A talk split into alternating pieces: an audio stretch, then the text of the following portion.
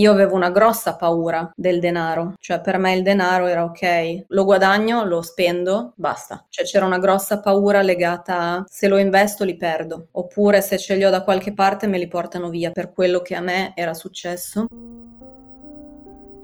Quello che è successo a Sanja Kon è la guerra, il conflitto nella Bosnia Erzegovina dove lei è nata. Quando scoppia nel millenovecentonovantadue, lei si trova in Italia assieme a sua madre, interior designer, e suo padre, che ha avuto un'opportunità di lavoro. Dalla sera alla mattina tutti i loro beni vengono bloccati, soldi e case.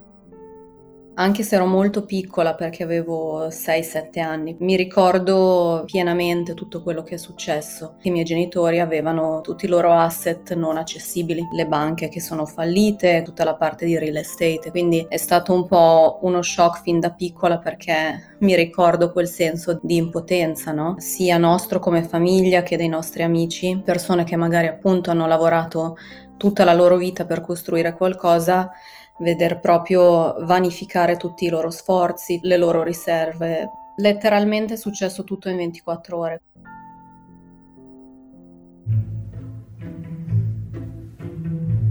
Io sono Annalisa Monfreda e questo è Rame, il podcast di una community che vuole sfatare il tabù dei soldi, conversando. Rame è una newsletter gratuita che arriva ogni mercoledì con una nuova puntata del podcast e anche tanti consigli e notizie sulla gestione dei soldi. Iscriviti su rame platforma punto com.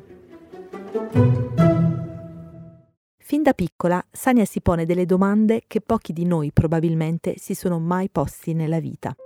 Cosa sono i soldi, com'è possibile che puoi perderli da un giorno all'altro se scoppia una guerra, perché le banche non fanno in modo che ci sia più protezione per riaverli. Tutte domande che neppure i suoi genitori si erano mai fatti. Anche se il grado, diciamo, di istruzione on paper dei miei genitori era medio-alto, non avevano un grado di istruzione finanziaria alto, anzi. Cioè loro sono cresciuti nella ex Jugoslavia, era un paese socialista e quindi loro credevano molto nel governo come strumento per proteggere i cittadini.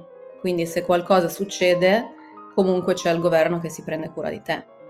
Neppure lo shock della guerra e della perdita di tutto ciò che avevano messo da parte cambia l'educazione finanziaria che i genitori trasmettono a Sanja. Quello che hanno saputo trasmettermi nelle loro migliori intenzioni, no? Nel loro piccolo, è studia e trova un lavoro fisso in modo che poi hai una garanzia. Mi hanno insegnato che devo avere un'educazione adeguata e accademica, che devo trovare un buon lavoro, ma ho sempre fatto challenge a questo pensiero, nel senso non mi tornava qualcosa.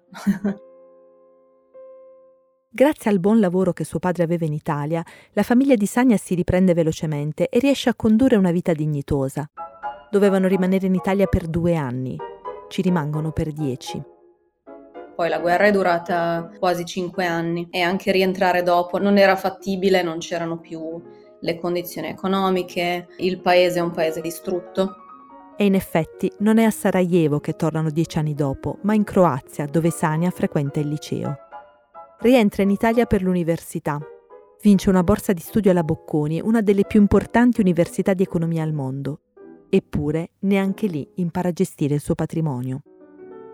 Ti insegnano tanti concetti di macroeconomia, di microeconomia, però nessuno ti insegna, ok, tu Sanja per gestire il tuo patrimonio, come puoi iniziare a investire, come puoi nei tuoi diciotto anni iniziare a mettere qualcosina e dove metterla, no? Per poi crearti un portafoglio che col tempo accresce il tuo patrimonio. Anche se ho avuto la fortuna di fare un'università pazzesca, un master poi a Copenaghen e poi di lavorare per importanti realtà come Vodafone, eBay, PayPal, cioè per tanti anni non avevo proprio il senso di ok, magari devo iniziare a investire per me stessa invece che avere la mia paga a fine mese, no?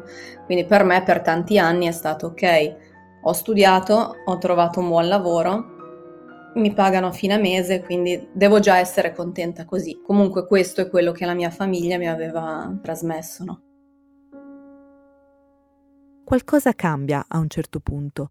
Sanja guadagna bene, non le manca nulla, ma sente di non essere veramente libera. Perché secondo me un conto è avere un buon stipendio, un conto è essere libero finanziariamente. Nella mia carriera soprattutto nei primi anni, ho fatto scelte dettate più da quanto questo mi portava una conseguenza economica o comunque quanto mi faceva crescere nel mondo del lavoro, più che cosa veramente mi piace fare e cosa veramente mi diverte, cioè cosa sono brava a fare. Non rimpiango niente di quello che ho fatto, però secondo me, esatto, essere libero finanziariamente vuol dire ok, scelgo dei progetti o magari faccio la mia azienda su quello che veramente mi appassiona, perché non ho il fiato alla gola e comunque il mio patrimonio lavora per me e quindi veramente posso dedicarmi ad attività a valore aggiunto per me e per gli altri. Per riuscirci però, Sanja deve andare oltre l'educazione che ha ricevuto, deve trovare il suo padre ricco. Non so se hai mai letto il libro Padre ricco, padre povero. Parla di un imprenditore molto famoso che è cresciuto con due papà, diciamo il suo papà naturale, che gli diceva come i miei genitori: devi avere una buona educazione, devi trovare un buon lavoro, devi prendere la tua paga a fine mese. E poi c'era l'altro padre, il padre ricco, che invece gli diceva ok, il denaro deve lavorare per te. E questa parte a me non l'ha insegnata nessuno, però sapevo che c'era qualcosa che non andava. Da sempre c'era un grosso punto di domanda, però fino ai miei ventisette ventotto anni non ho trovato la mia strada. E appunto quando nei miei late twenties, non avendo tanti role model intorno, ho cercato di prendere un po' dappertutto e ho trovato Tony Robbins, uno dei coach più grandi al mondo. Sono andata a uno dei suoi primi eventi, ho iniziato un po' ad ascoltare i suoi podcast. Ha scritto anche un libro che si chiama Money Master the Game, dove ha intervistato più di cinquanta persone, investitori, asset manager molto famosi, sulle loro strategie. E da lì mi si è accesa un po' una lampadina nel dire ok, non è un lavoro che mi rende ricca o comunque benestante, è come impiego quelle risorse che sto guadagnando per investirle in qualcosa che mi può fruttare di più. Quindi ho iniziato un po' a investire nei mercati tradizionali. Sanja muove i primi passi in questo mondo in maniera molto cauta. Lo facevo da sola, non mi affidavo, ma perché io ho sempre diffidato di questi intermediari finanziari, anche perché poi a un certo punto mi ricordo c'era un gestore finanziario che mi aveva consigliato di fare delle operazioni di profilo rischio molto basso e mi aveva anche fatto perdere qualcosa e da lì ho detto no, piuttosto voglio studiare da sola e poi magari posso anche perderli, però capisco i meccanismi che ci sono dietro, perché la cosa peggiore è investire in qualcosa dove non capisco neanche perché sto perdendo soldi. Quindi per me è stato ok, devo studiare in modo da capire in cosa sto investendo, in modo da capire il mercato. Ho iniziato un po' così, a piccole dosi. Sanja si mette a studiare, ma ben presto capisce che non si tratta tanto di imparare la materia o di scegliere la strategia giusta, quanto di cambiare la sua relazione con il denaro. Io avevo una paura folle, quindi ho dovuto fare un grosso lavoro su me stessa per non avere più queste paure. E devo dire che comunque non vanno mai via, perché dentro di te c'è questa paura, però l'importante è saperla gestire e dire ok, diversifico il mio portafoglio su più cose, in modo che non sono esposto a un single point of failure. Capisco quanto al mese voglio mettere da parte per investimenti, quanto invece voglio spendere. Fare un po' questi ragionamenti mi ha aiutato a cambiare, diciamo, il modo in cui percepivo il denaro senza avere quella paura di investirli e perderli. A questo punto della storia, Sanja scopre il mondo delle criptovalute, affascinata dal libro bianco di Satoshi Nakamoto, il leggendario inventore di Bitcoin, il quale spinge ancora oltre l'idea di libertà finanziaria, che per lui significa essere indipendente anche da intermediari come banche e governi, che potrebbero impossessarsi dei tuoi asset da un momento all'altro. Bitcoin, infatti, per la prima volta dà la possibilità di scambiarsi del valore in modo diretto, da soggetto a soggetto, senza coinvolgere gli intermediari finanziari come le banche. E tutto questo grazie a una tecnologia rivoluzionaria che si chiama blockchain. Noi di questo, secondo me, non ce ne rendiamo conto, perché comunque nell'Unione Europea viviamo in paesi dove magari non c'è mai successo che la banca o il governo ci confiscassero il denaro, però può succedere. È successo in Canada due anni fa per proteste Covid da parte di guidatori di camion, quindi loro protestavano anche pacificamente e il governo ha deciso di fare un freezing dei loro asset finanziari in banca. Cioè anche in paesi sviluppati può succedere, solo che non ci pensiamo perché a noi non è successo, quindi ci sentiamo sicuri, tra virgolette, di mettere il nostro denaro in banca. Magari non negli ultimi mesi con tutto quello che sta succedendo, però diciamo la maggior parte delle persone non si interroga. E quindi quando ho letto il primo white paper di Bitcoin ho detto wow, questo sì che è un concetto che può portare a una rivoluzione, ma ovviamente nei primi anni non ho fatto niente, non ho investito, sono stata un po' a guardare di lato. Sanja a quel tempo lavora nel marketplace di una grossa azienda finanziaria e lì si accorge che nei pagamenti internazionali il valore delle commissioni è esageratamente grande. Le fee che tu paghi come venditore, se vendi a livello internazionale, sono altissime. Puoi arrivare a pagare fino a un dieci per cento su ogni singola transazione e tutto questo mi è sembrato assurdo, cioè cozzava con i miei valori tantissimo. Avendo già un po' l'infarinatura di cos'era la blockchain, ho iniziato a dire ok, perché non vediamo se veramente può essere utilizzata per aiutarci a gestire questi pagamenti internazionali, per aiutare i nostri clienti a pagare meno soldi, meno fee. Era l'inizio del duemiladiciotto, troppo presto per portare un'innovazione di questo tipo all'interno di una grossa azienda strutturata. Così Sanja intercetta un altro foglio bianco, è quello di un giovane start-upper che aveva un'idea di come decentralizzare i pagamenti utilizzando la blockchain. Era solo un'idea, non c'era niente, né un'azienda né un prodotto. Lei decide di lanciarsi, lascia il posto fisso e si mette in società con l'autore di quel white paper. La libertà finanziaria non l'ha ancora raggiunta.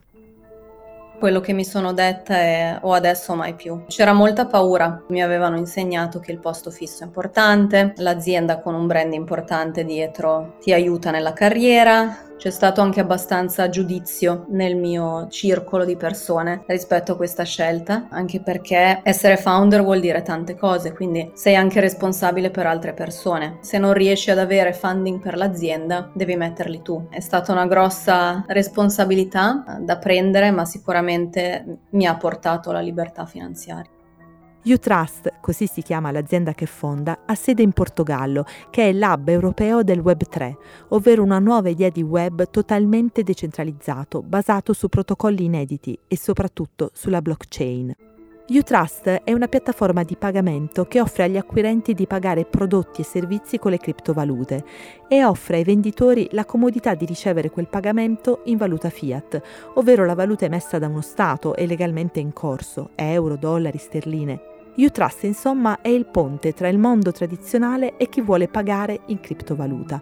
Un intermediario, insomma, il che è piuttosto strano, visto che le criptovalute nascono per cancellare gli intermediari, ma è un processo che avviene per gradi.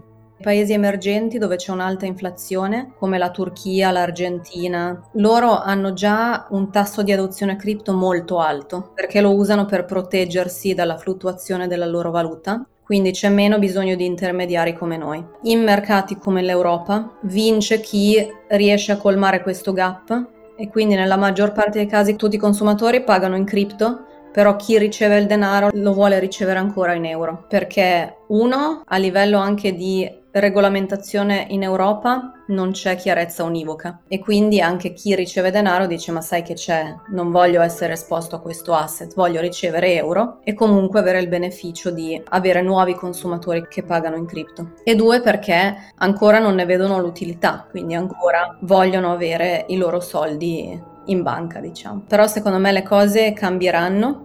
Stanno già cambiando. Con l'aumento dell'inflazione, per esempio, molti clienti iniziano a volere i loro pagamenti in stablecoin, che è una moneta digitale come Bitcoin, ma meno volatile perché è ancorata a una valuta tradizionale, come per esempio il dollaro. Gli stablecoin hanno ereditato dalle cripto alcune caratteristiche interessanti, come il fatto che possono essere utilizzate in qualsiasi momento, indipendentemente dagli orari della banca, e sono sicuramente un mezzo per avvicinarsi a esse. Il compagno di Sanja oggi lavora nella cyber security, ma ha alle spalle anche lui l'esperienza di una startup in cripto. In casa si parla spesso di lavoro, ma ognuno investe a modo suo. Poi ognuno le finanze in famiglia se le gestisce come vuole, però noi abbiamo due profili di rischio diversi e poi abbiamo anche degli interessi diversi in quello che ci piace investire, e quindi fin da subito ci siamo detti ok, ognuno ha la libertà di fare quello che vuole. Poi ovviamente a livello familiare siamo consapevoli di quello che abbiamo, però io non voglio intralciare quello che fai tu e viceversa. Sanja è incinta, il suo bambino nascerà a giugno. Utrust è stata venduta l'anno scorso a un altro player. Lei ne è ancora amministratrice delegata, ma nei prossimi mesi pian piano ne uscirà. L'arrivo di un figlio ha riposizionato ulteriormente i suoi obiettivi. Voglio creare ancora più valore e voglio creare ancora più sicurezza per la mia famiglia. Però come strategia di investimenti non è cambiato molto, perché penso di aver raggiunto un equilibrio in quello che considero ok, su questa parte me la sento di rischiare, su questa parte voglio avere un income passivo. Anche se rischio e anche se perdo, ho poi sempre degli interessi passivi che mi derivano da altri investimenti più sicuri che faccio.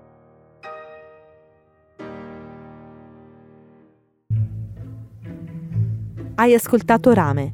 Per ricevere ogni nuova puntata del podcast, ma anche consigli e notizie per prendere le decisioni sui soldi più giuste per te, iscriviti alla newsletter del mercoledì su rame platform punto com. Se vuoi raccontarci la tua storia o farci una domanda, scrivici a rame at rame platform punto com. A mercoledì prossimo!